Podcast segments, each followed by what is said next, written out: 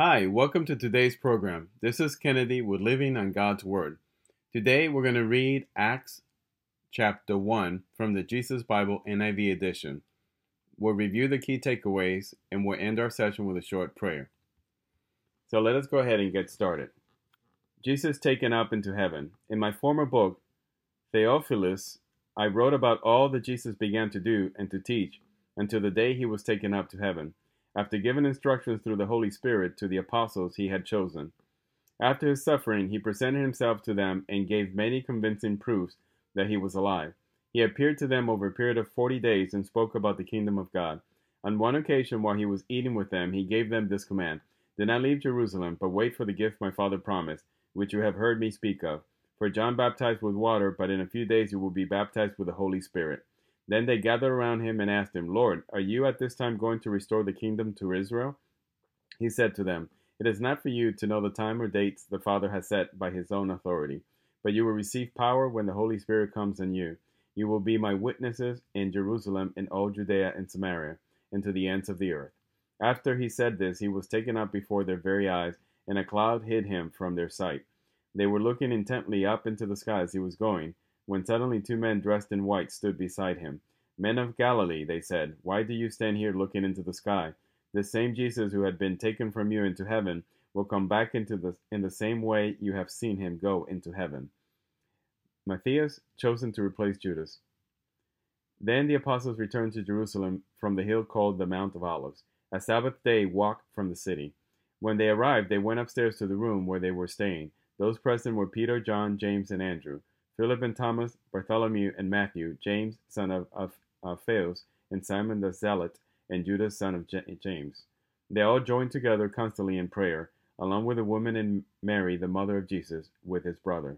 In those days, Peter stood up among the believers, a group numbering about a hundred and twenty, and said, Brothers and sisters, the scripture had to be fulfilled in which the Holy Spirit spoke long ago through David concerning Judas, who served as a guide for those who arrested Jesus. He was one of our number and shared in our ministry. With the payment he received for his wickedness, Judas bought a field. There he fell headlong. His body burst open and all his intestines spilled out. Everyone in Jerusalem heard about this, so they called that field in their language Akeldama, that is, field of blood. For said Peter, it is written in the book of Psalms, May his place be deserted, let there be no one to dwell in it, and may another take his place of leadership. Therefore, it is necessary to choose one of the men who have been with us the whole time the Lord Jesus was living among us, beginning from John's baptism to the time when Jesus was taken up from us. For one of these must become a witness with us of his resurrection. So they nominated two men, Joseph, called Barsabbas, also known as Justus, and Matthias.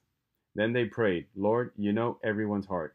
Show us which of these two you have chosen to take over this apostolic ministry which Judas left to go where he belongs. Then they cast lots, and the lot fell to Matthias. So he was added to the eleven apostles.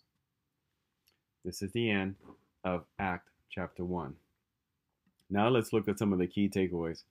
Acts is the story of, of the Acts of the early church and is written by Luke the physician. Most of Acts deals with Paul's journey and how he spreads the word of God as mandated by Jesus with the help of the Holy Spirit.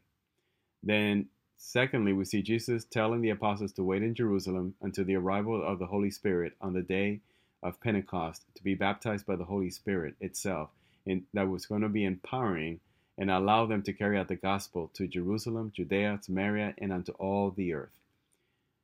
Thirdly, we see the apostles casting lots to determine God's will and end up choosing the 12th apostle, which is Matthias. So, in summary, Acts is the story of the early church. It starts with Jesus ascending to heaven and telling them to wait in Jerusalem for the Holy Spirit that will empower them to carry out the Great Commission to carry the gospel throughout the earth to all nations. They also use lots to choose the new apostle, which will replace Judas. Let us end with a short prayer. Father, thank you for loving us so much that you created a divine plan to wash away our sins and justify all of humanity. Lord, we love you and we praise you and we pray for strength to always remain loyal to you, Father God. Holy Spirit, help us and give us wisdom to follow you all of our life on this earth. In Jesus' name we pray. Amen. This concludes today's reading and interpretation of Acts chapter 1. We hope that you will join us again tomorrow. God bless you. This is Kennedy, your brother in Christ, always.